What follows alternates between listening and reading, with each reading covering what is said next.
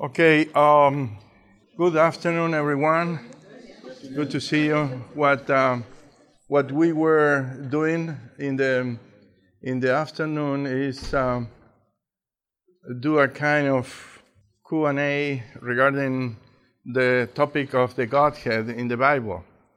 So today in the morning I received uh, one question, but if you have any other for tomorrow, it's going to help me um, to build up the topics. Um, anyhow, I'm going to share some of the questions I already received uh, from from several other places in which we were visiting regarding this uh, the, the topic of of the Trinity. That is, in this moment, one uh, critical issue that is affecting the, the church. In the morning, we are talking about the pioneers of the Seventh day Adventist Church and their position regarding the evolving, I will say, uh, criteria regarding the Trinity or the Godhead. And uh, in the afternoon, we are going to be working a little bit about question and answers. And um, let's uh, have a word of prayer. And uh, we'll have a couple of pastors today. And I will request Pastor uh, Richardson to, to do the, the prayer for us. Should we pray by his Father in heaven, we thank you so much for letting us come together today to study your word and get questions and answers answered. And I pray for uh, Dr.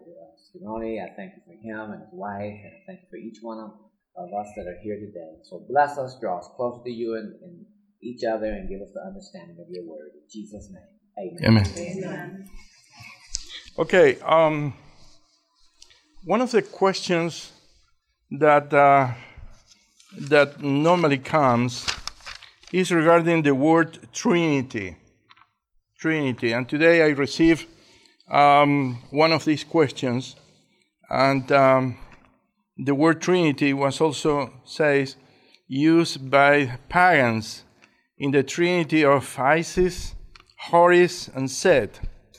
And uh, the sign above is worn by the Pope. And uh, what is here is, the, is this monogram. It's the I H S and in a circle. By the way, this is this is not regarding the Trinity. This is regarding um, the Lord, the Lord Jesus, Jesus Christos, and um, normally uh, this is a supply of of the X of of Jesus, Jesus Christos. And mm, by the way, in the time in which I used to be um, altar boy when I was a kid, um, it was printed by seal in the wafer, in the, in the Catholic Mass in those days, you know. So the meaning was that in the moment that um, the person is receiving the communion, uh, is receiving the blood, uh, the body and the and, and, and the blood of the Lord Jesus in that instant moment of, of taking it. So I do have a, a very a serious observation regarding the topic because um, the Catholicism in general sustains that in the moment in which the, um, the priest uh, finish the, the prayer, of the consecration um, of, of the wafer, at that moment, that piece, small piece of bread, stop being that to begin to be uh, the body and the blood of the Lord Jesus. And they call that transubstantiation. That is a transformation in the nature of the the wafer. So we don't believe that, and that is, that is not um, a normal practice or understanding inside our, our child. But, but all the wafers, they do have this in seal, you know. It is uh, imprinted very clearly. So let me explore and I guess that with one of you today, I share one view regarding the, the Trinity. Somebody made um, a comment regarding my book, and this is in, the, in, in this magazine coming from, from General Conference. Um, by the way, let me stop here for a moment. I'm not used to do that, but it's good to do it from time to time. This magazine, um, if you are a student, university or so, you might be able to receive it. No student. No student. and I guess it's for free, by the way. Okay. And uh, everybody sometimes is interested in receiving something for free, you know. And, um, and, and, and he was doing some kind of critique of the book. And, uh, and he says, This is a book, and this is about this book. This is a book about the Trinity, though it is not obvious in the title. Two chapters use the term triunity. And um, by the way, it's true. I, when you go inside the book, you are going to see that we were discussing with Pacific Press about how we are going to, to call, because my uh, personal preference at the beginning was to use Godhead regarding the topic. Why? Because it is very clear and neat in the, in the New Testament, is is in, the, in the book of Colossians. The Apostle Paul is referring to, you know, to give a name of, of the entire divinity, and, uh, and it's involving all the persons in the divinity. So I, um, I, I, I've been inclined to. But when you are writing a book and you are using sometimes the term several times, you need to look for um, an alternative. And triunity was an option. So he says two chapters use the term triunity, common among, and he is bilingual, so he says English language authors. And um, like to say, it, it doesn't refer to us, guys, who are in the other part of the world. That is the meaning of that. Such avoidance of the term Trinity owes much to the fact that the oneness of God is so clear in the Bible that some people cringe at the sight of the term that suggests trines, trinitas in the Latin, they do not need to be worried. Trinity, he says, is a quality. It does not need to be capitalized it means that there, there is something three like about God, not that God is three. I say again this. It means that there is something three like about God, not that God is three. By the way, when we use the concept, idea of the Trinity, we are not believing that in three gods. We are believing in one God. And, and I'm going to, if you need, I'm going to, to give some, some examples about it. Have questions answered after, can I ask questions during? Could you, could you write the questions? If, let me, Lita, could you share this with everybody? I'm going to share some, um, some paper. Uh, if you have any question, tomorrow I'm going to take some time also for, for doing some. So we're not having questions today? Yes, I am answering this question that I received today in the morning. Oh, it's not our questions. No, tomorrow I'm going to answer your question. Oh, I just don't understand why. Because I need to review the question. Oh, okay. And so, so uh, okay, I got you. I understand now. I. I, I know you understand, but if you don't mind, I'm going to explain anyhow. Okay. I, I do prefer to get the question in written because I do have a proof of the question and, and having the text as a proof, I'm going to deal with the question in, in your text. And that is better for me. And, uh, and I, I'm working with a program regarding question and answers. And sometimes I use it in, in that context. And um, so I suppose that you have Good question, like everybody. So let's go ahead with this. Trinity is a quality, it does not need to be capitalized. It means that there is something three like about God, not that God is three, He's just one. And, um, and I do have an example of this. And in the Bible, you are going to find out that when the Apostle Paul is finishing, for example, the epistle to the Corinthians, um, he's talking about one God, and at the end, he says and mentions the Father, the Son, and the Holy Spirit. But when you go to verse 11 and finish in the 13, you are going to see that he is referring to the same topic. So he's not changing the, the views of, of that. That is, that is important to take in count. And, um, and he says a little bit more. When, when we speak about the unity of something, that thing is usually not really one. The unity of the nation, for example, the unity of the church, or anything else composed of more than one subject, but that in some respects is or should be like one. Um, that, that is part of the problem that I discuss in one of the topics that I present in the book. And um, by the way, we are not the only people that believe what believe. And there are others who share our beliefs regarding some of these topics. And, and even when we have some kind of uh, dissent or differences among us, however, uh, Jewish people, they tend to believe in, in one God, you know.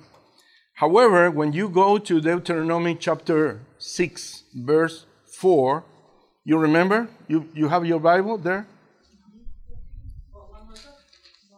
Deuteronomy chapter 6, verse 4.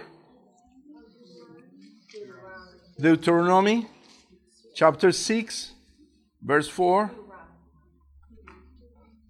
You have it? You have it? It says, Listen of Israel, or hear, O Israel, the Lord, our God, the Lord, is one. Says that? Yes. So, one, one of the things that um, called my attention doing, um, doing reading and, and reviewing that is, first of all, the three times that appears the name of the Lord. Three times. Listen or hear, O Israel, the Lord, first time. Our God, the Lord, is one. Three times appears. One of the things. I'm sorry, I, will write it down. I'm sorry. No, no, no. No, I, I, will write down the question. I, I just out of instinct, I had a question for her. okay. Don't worry, I was the same way when I did classes with him. I want to ask right away. okay. Um, here we have uh, three times, however, two names of God in the original. One is Yahweh, or Adonai, every time that appears Adonai, or um, it is written Y H Y H or Hey Y, uh, you are going to find out that is called the Tetragramma, the most sacred or holy name of God in the Old Testament, because there is never use for any other divinity in the Bible. Uh, and in the in your if you are using well younger generations uh, do not use any longer King James version, and I understand that you know, um, but it's in capital letters, Lord, and every time every time that you find that means that in the original, that is the tetragramma, it means the most sacred name of God in the Old Testament. So in my, in my reflection, I've been thinking, can I say this in, in other way, short way? Here, O Israel, our Lord is one. And I say for me, yes, you can say. And um, but it's three times, and it used Elohim. That is plural, by the way, second time. When when says our God is Elohim in the original, and use here the word Ehad. Ehad is a is a and, and remember something. I'm reflecting in this that I'm reading. Um, Ehad is a word that means unity of, of other things inside. For example, when you go to um, Genesis chapter 1, verse 5, let's go to Genesis chapter 1, verse 5.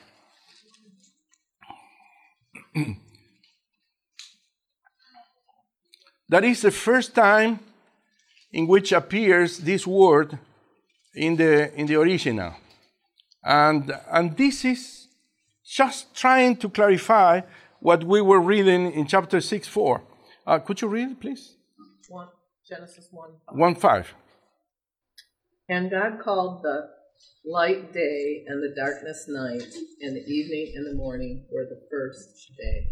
When the Bible says here the first day, another Bible says uh, um, one day or something, you know, use the word ehad, and when you go to the details, you are going to see that is a kind of unity involving two different manifestations of the nature.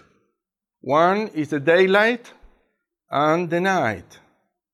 Very, uh, uh, of course, opposite each other, you know, day and night. But they are composing in one day. In the, in the fusion of that is one day. And, uh, and that is the word ehad. The first time appears. So it called my attention, appeal a little bit about what is the meaning here. Because involved the unity of two different and in certain sense opposite ways of the manifestation of the nature because in our common dialogue we say, well, this is like day or night, and we are, you know, talking about that thing. So, Genesis chapter 2, verse 24. and I'm, please, giving examples, no, no more than that, giving biblical examples regarding this topic. Uh, chapter 2, verse 24. Normally, we use this in the moments in which we are marrying people in the churches, you know. So, and um, it's a it's a it's a text that we know very well. You have it? Could you read it? Therefore shall a man leave his father and mother, and shall cleave unto his wife, and they shall be one flesh. One flesh, one. Again, it's the same word. So here is not day or night, the elements that of the linguistic involved, but is two person, two people. Is a woman and a man united under the blessing of the Lord, and they become in that moment a unity called by one flesh. Ehad is the word. It's the same word that appears in Deuteronomy chapter 6, verse 4.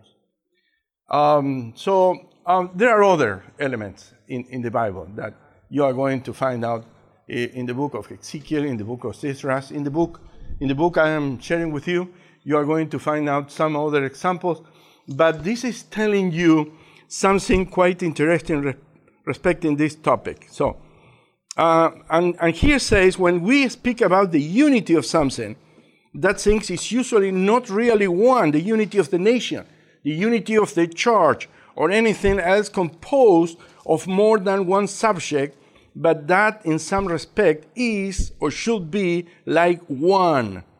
It makes little sense to speak about the unity of a single person. Um, I am not clear about the word they have. It's a Hebrew. Hebrew. Hebrew, how it's spelled, please? It's in the book, by the way, but uh, I'm going to give you the transliteration. That means unity, right? Means one. One. Okay. Thank you. Yeah. Uh, it, uh, conversely, when we speak about the Trinity of God, we are speaking about a God who is only one, but who reveals himself as three persons. It makes little sense to speak about the Trinity of the three. Trinity is a quality of one, um, says this author. The idea of oneness, therefore, is stronger in the term Trinity than in the term triunity. So this is a message for me, and I already got it, and uh, and it's good. I, I guess he is making the point, and uh, and that is important about that. So, what I will say regarding that, um, I I don't know if when we go to other divinities, they are going to speak in the same kind of sense in which we are using the concept of the Trinity about the pagans gods of the Egyptians or other or, or other places because I guess that that is not the exact meaning that we are having over there.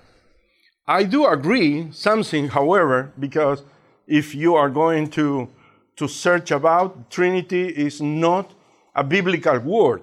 I, of course, I, I do agree with that. Uh, what is my personal preference? Uh, well, my personal preference here is, and I'm not against um, the, our church, but I was not involved in, in any kind of consultation regarding this topic. The, the topic appears, but I, I already mentioned that my personal preference would be the Godhead. Why? Because it's in the Bible. Simple. You, you can write you can write the question. So so that is that is my first my first answer regarding this topic. The other topic that I received here is regarding Matthew 28 19. Matthew 28 19. And the, the question is about the background of the Matthew 28 19. Um, there are two uh, lines regarding this, and one is it's true that this is not in the originals in the in the in the Bible, and um, and I do have a, a I, I don't know what to say regarding that, but uh, I'm not one to call or put kind of name for the people that are looking for argumentation against uh, the topic of the Trinity. But I will say that is, if you go to here, and let me share with you, this is the version, this is the uh, New Testament in Greek. And normally here it is um, the critical apparatus and says where are the, the sources that nurture the text. Okay? Here are all the names of the sources. And when I search in that, there is no question about that.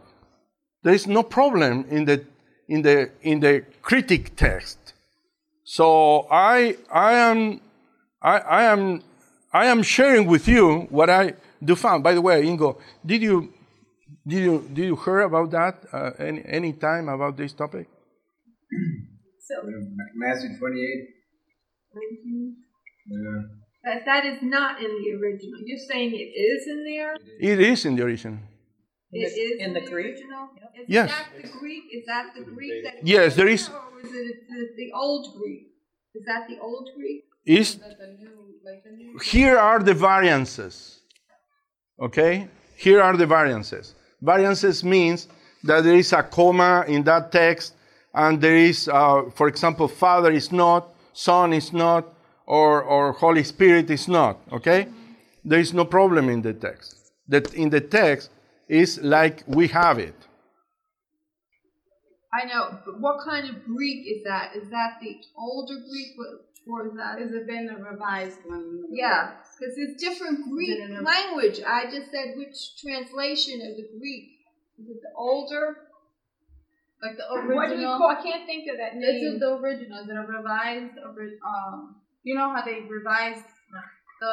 Let me let me share with you. Let me. Koine Greek? Is that the Koine? Yeah, it's Koine Greek, of course. And this is the nurture of what we have in all the version of the Bible, because this is coming from biblical societies, and and there is the variances. So you're saying so that is definitely in the original. huh? I- heard that it wasn't. So yeah. Well, I, I am answering, telling my perception regarding this topic, because um, let me let me see here. I guess I wrote something here. Um, I don't know if, well, in the at the beginning of of our class, for some reason, I guess, I had um, a misplace of the. um, I had a, an accident with a with a with a paper. Okay, but um, okay. So basically, the the text says that we have to baptize in the name of the Father, the Son, and the Holy Spirit. That is how we have in the version of the original that I do have of the of the Greek. So in the in the critical uh, apparatus, uh, there is no changes regarding that. So when uh, somebody is telling or saying that, I will say. Um, I don't have any any way to corroborate that kind of thing. I I'm not judging, you know, people for what they say. I, am not, but uh, but you need to know what you are going to say at some point, and and when you go to this, you are going to check. For example, um, if um, there is a a question sometimes those who who wash their uh, their estolas auton. What what is the translation? Yes, the robes. Uh, that is the translation in, in English. And um, and stolas and entolas, it's a, a little different in in meaning. Remember something. In those days, when they were copying the Bible, they were uh, listening somebody reading. Stolas and tolas sounds like the same, but it's not the same meaning. One means commandments, and the other means robes. Okay? So if you catch up and you are not with a, a new kind of little machine for listening well, you know, like they provide here if you have any, any problem, you are going to catch up the wrong word and you are going to put a change in the text. You, you, you understand what I'm saying? And, uh, and, and that, that appears here in the book of Revelation and say, well, um, here means, and, and the majority of the texts are telling this. But that is not the case of Matthew 28 uh, 19. Besides, and, uh, and with certain care, I'm going to use this. Ellen G. White used that version several times in her writings. She never mentioned about that.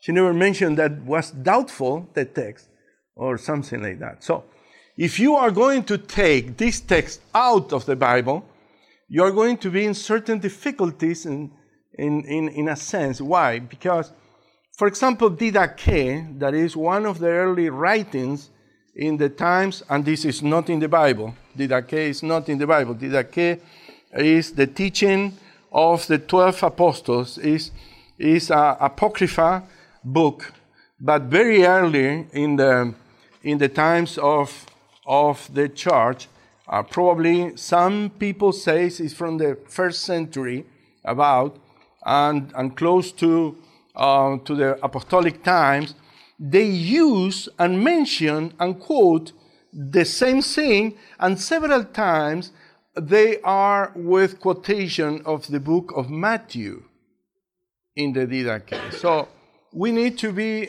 um, sometimes with carefulness in the way we are um, uh, dealing with this uh, regarding this topic, um, regarding uh, Matthew 28. Um, 19. Okay.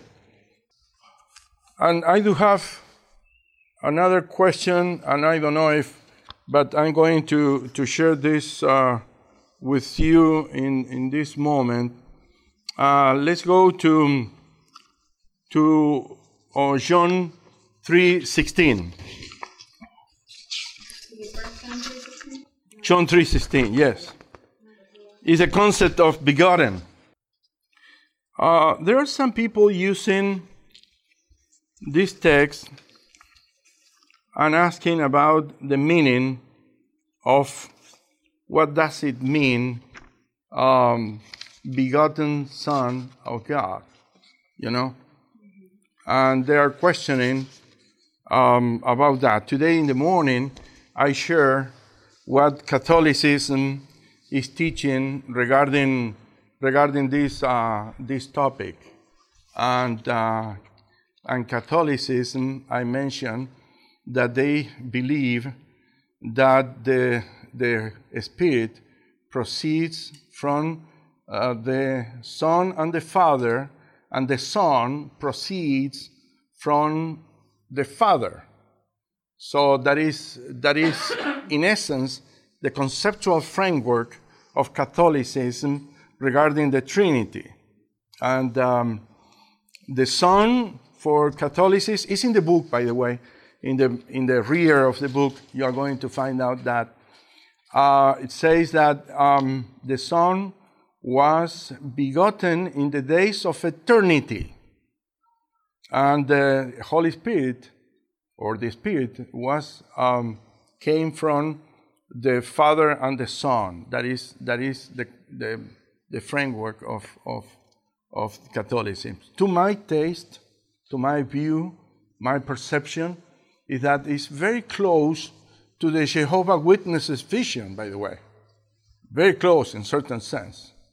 It's, it's, it's, it's I, I, I, I never were uh, be discussing with a Catholic about that, um, but um, when every time that I read and I question the, the topic and I mention the catechism, some people began to read the catechism and say, well, that, that is what the catechism says. So, hey, I, this is the first time I'm, I'm reading about this. So let's, um, let's go to the, to the point here. Where is the concept of, of begotten? And um, what is the meaning of that? My perception, and I'm going to, to share with you, um, that is my personal view regarding this, this topic, and it's biblical. It's, um, it, is, it is related to Psalms 2. Let's go to Psalms 2, and you are going, we are going to read from verse 1 through 7.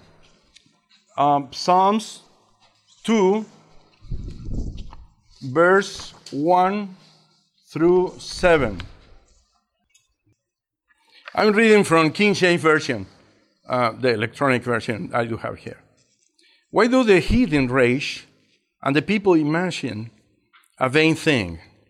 The kings of the earth set themselves, and the rulers take counsel together against the Lord and against his anointed, saying, Let's break their bands asunder and cast away their cords from us. He that sitteth in the heavens shall laugh, the Lord shall have them in derision. Then shall he speak unto them in his wrath, and vex them in his sore displeasure. Yet have I set my king upon my holy hill of Zion. I will declare the decree. which here, the Lord says, capital letters, observe that. The Lord had said unto me, Thou art my son, this day I have begotten thee. This day I have begotten thee. So, by the way, the, there are several, several cases, several elements uh, here. One, when says is the anointed at the beginning, it is, um, uh, that is the word Messiah or Messiah in the original. And, um, and the translation into the Septuagint is Christos, that is the anointed. Okay? And the verse 7, when says, And I will declare the decree the Lord had said unto me, Thou art my son, this day I have begotten thee, is the moment of uh, setting a king or putting a king in his throne. Is the enthronement moment of that. That is very important moment in the description here in the Psalms. And um, when uh, when we when we are comparing this, it is quite interesting that there is a kind of symbolic use of begotten. Why? Because you cannot you cannot be a child, a king, and being begotten in the same day all together. You understand what I'm saying? Right. That is that is my understanding, and that is a symbolic use here for the enthronement of of a king, and uh, and is calling um, my son, and also says, "I begotten thee." Yes. When Adam, he wasn't, when he was formed and made, he wasn't a child. So why couldn't his son, if he begotten his son, be a, a grown man? Why would he have to be a child? And why couldn't he place him in that position? So why could isn't that possible on the same day? Because you said it wasn't possible, was not possible. If we look at it that way, that the same day he was begotten, that he put him throned. Why not? Question: um, Do you do you know anyone after Adam that was born in the same way of Adam? I don't know them, but I don't. But God can do whatever He wants.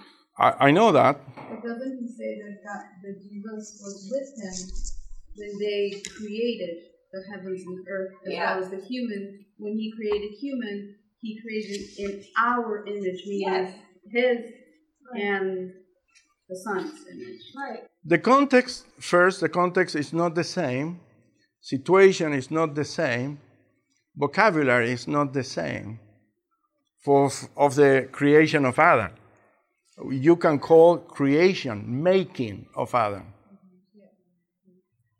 It's not the same thing. So here is very clearly a symbolic use in the Bible regarding, regarding that.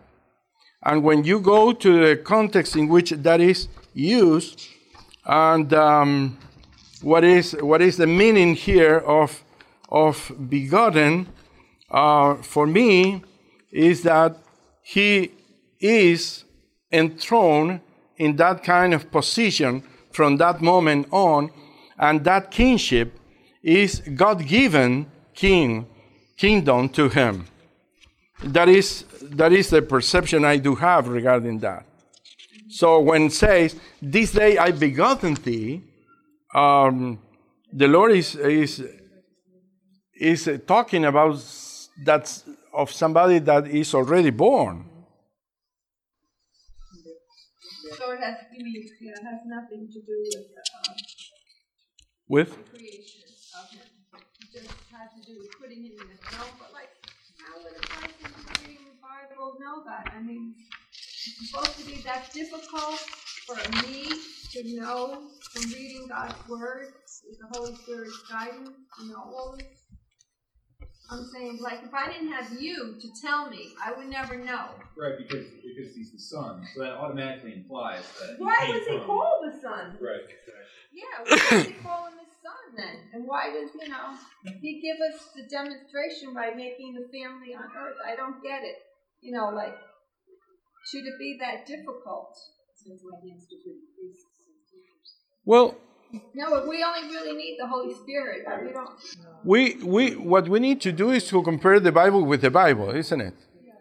And when we, and that is what we are going to do, because when you compare the Bible with the Bible, you are going to see that this text is going to be used in the New Testament also.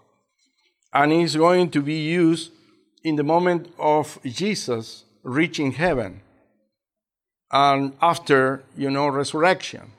And you are going to find out that in the book of Acts 13 and in, in the book of Hebrews, chapter 1, verse 5. So, what we need to do sometimes is when we have difficulties in, in the Bible, we need to compare Bible with Bible, but not discredit the Bible for itself, because Bible is given by inspiration of the Lord. And uh, when sometimes we are saying, well, why is so difficult, or why is this way, or what is this way? Well, we need to we need to um, read the Bible and compare text with text, and that is that is the rationale of the transmitter of of the Bible versions, and the, or, or or the Bible for us. So, but it is very clear for me that he cannot be born in the same day in which is a grown adult and king all together. At that moment, when you say, well, is that the case? No, it's not. So it's figurative or symbolic language that we have here. And we need to understand that. For example, let's go to the New Testament, and, and you are going to see how in the New Testament you are going to find out is applied. Um, Hebrews chapter 1, verse 5. Uh, let's go to the book of Hebrews, New Testament, chapter 1, verse 5. You have it? Could you read it, please? For to which of the angels did he ever say, You are my son, today I have begotten you? And again, I will be to him a father, and he shall be to me a son. So, when, when you think about this and you reflect, it's not of angels that he is talking in Psalm 2nd. It's very clear here. And this is the understanding coming from the New Testament. Because it's, you know, saying this is no angels. This is not about angels. No, well, we didn't think he was, so. So this is about the divinity of Jesus. Right. Thi- This is about, this is reaffirmed, and, and the heavenly nature of the Lord Jesus here is very clear uh, in the context. And, and he is recognizing in the New Testament about that. So when, when you go to, to text by text, the, the Bible is informing you about, um, you know, that we need to wrestle the text with the rest of the scriptures of the Bible. Yes, but this to me enforces it all the more when he says that you are my son. Today I've begotten you. I mean, it's not saying No, this one here says that he did not say that to any of his angels. angels. Right, so we're not, we, no one said he did.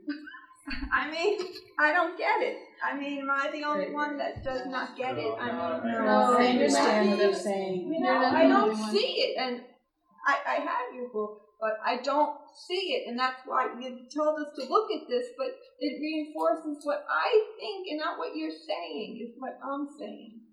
How does this reinforce him saying he's enthroned that day? It's saying here he forgot him that day. That is not a metaphor or symbolic. And then right here, just before that, you know how you're supposed to read most of the text, and that says that the Son, whom hath, hath he appointed heir of all things. Okay, let's go to Acts, book of Acts, chapter 13, verse 30 to 33. 15. No, 13, 1 3. Chapter 13, verses 30 to 33. So the Bible says here, but God raised him from the dead, and for many days he appeared to those who came up with him from Galilee to Jerusalem, the very ones who are now his witnesses to the people. And we preach to you the good news of the promise made to the fathers that God has fulfilled his promise to our children in that he raised up Jesus, as it is also written in the second psalm Thou art my son, today I've begotten you. So, in this way, we can see several things. One is the relationship of prediction and fulfillment. It's, it's clear for me prediction and fulfillment. Second, Jesus continues coming from the lineage, from the line of David. Jesus is anointed.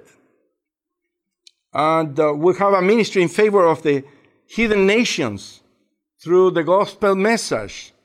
And he will resurrect and ascend into heaven where he is worshiped by angels of heavens. And that is the connection with Hebrews chapter 1, verse 5. And the concept of begotten of Jesus is, um, is very also clear uh, regarding the connection with the book of Psalms, because that means the link with heaven and salvation for the human beings.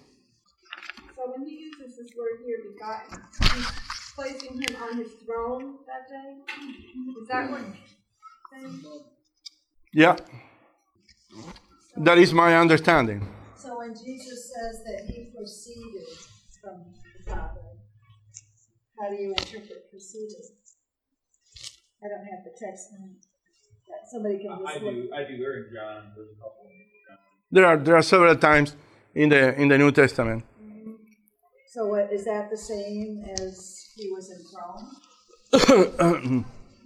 no, this is, this is, this is not uh, related to that. But w- you, you asked me what is my understanding regarding that. Right. Okay. Okay, my understanding regarding that has to do with uh, the epistle to the Philippians, chapter 2. Let me share with you in a moment. You have it, Philippians 2?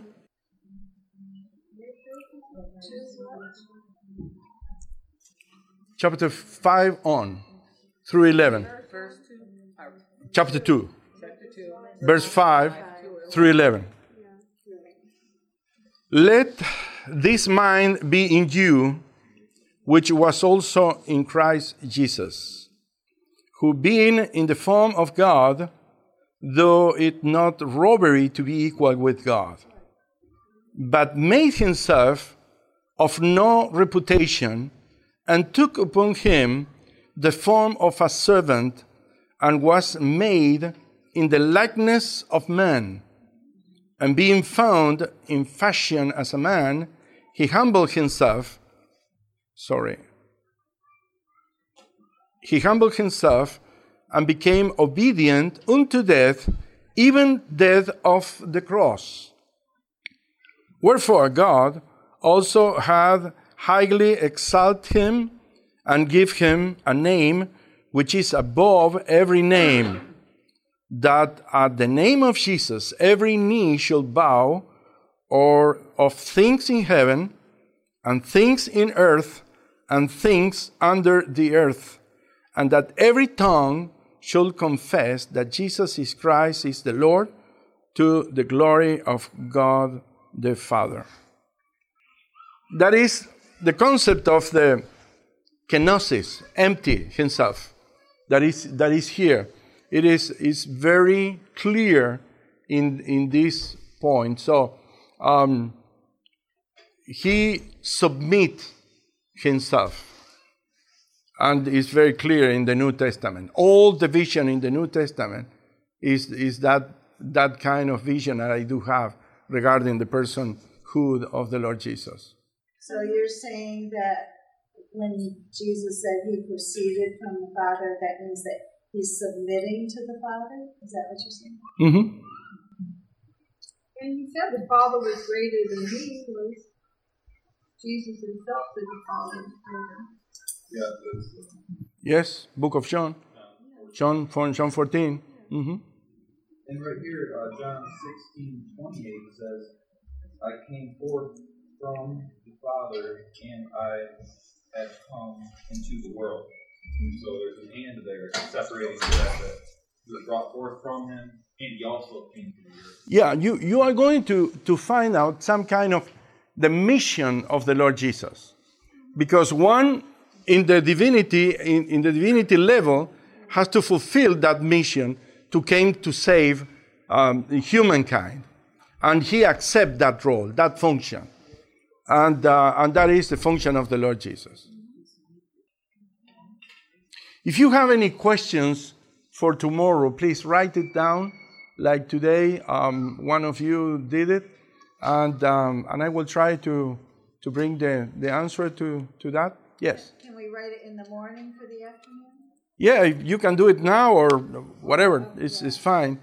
But tomorrow in the morning, I'm going to be dealing why was the rejection of the pioneers of the Trinity uh, as we see today, and how we evolve in the time as the, with the position that we have today. Right, because that, that's basically, I have a question on that. So if I give you the question after I hear your lecture, if I still have the question. Okay, you're right. You're right.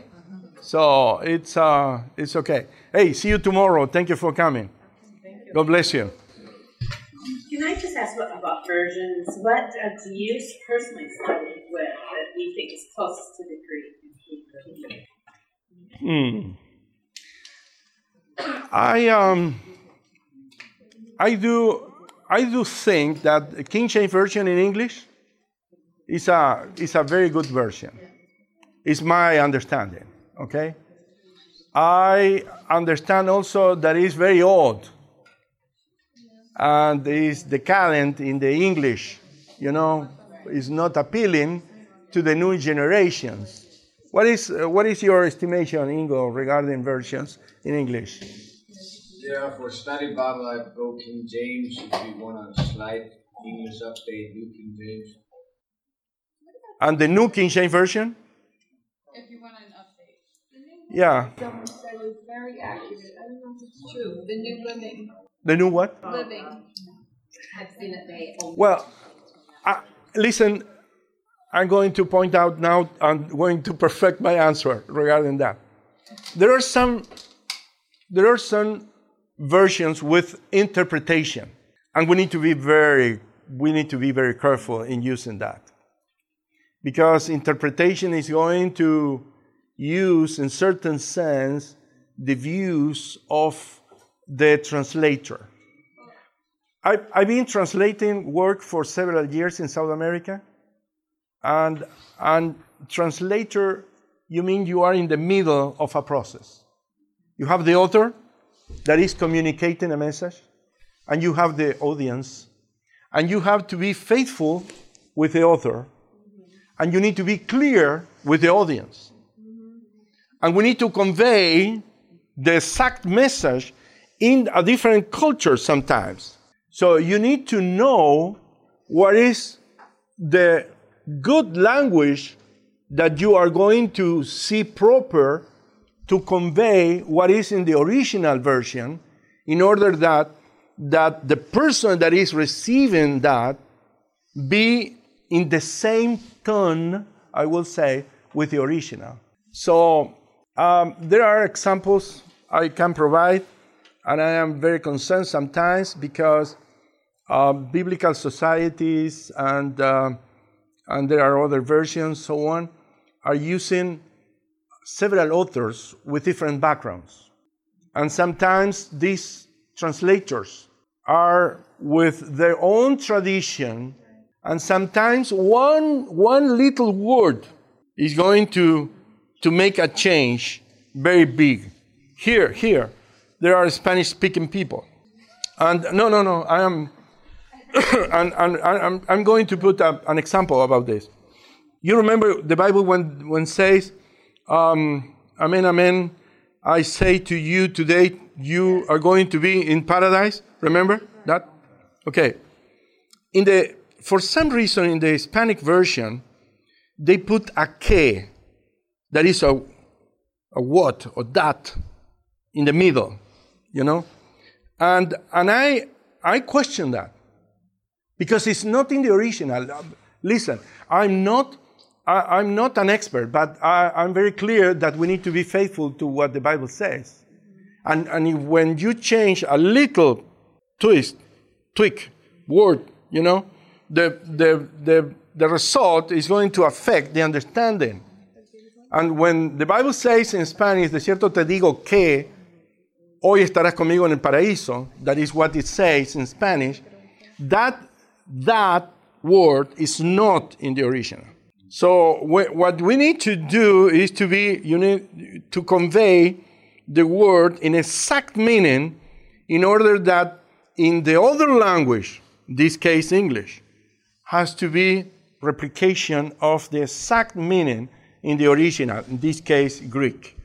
So it is, it is important that. So I will say, together with Ingo, that King James, New King James Version maybe, are, are good. A what? Where is that in the Bible? In uh, 24, Luke. Luke 24? 20, 20 23, so, sorry. 23, verse 47 to, uh, through 52. See you tomorrow and blessings. This media was brought to you by Audioverse, a website dedicated to spreading God's Word through free sermon audio and much more. If you would like to know more about Audioverse, or if you would like to listen to more sermons, please visit www.audioverse.org.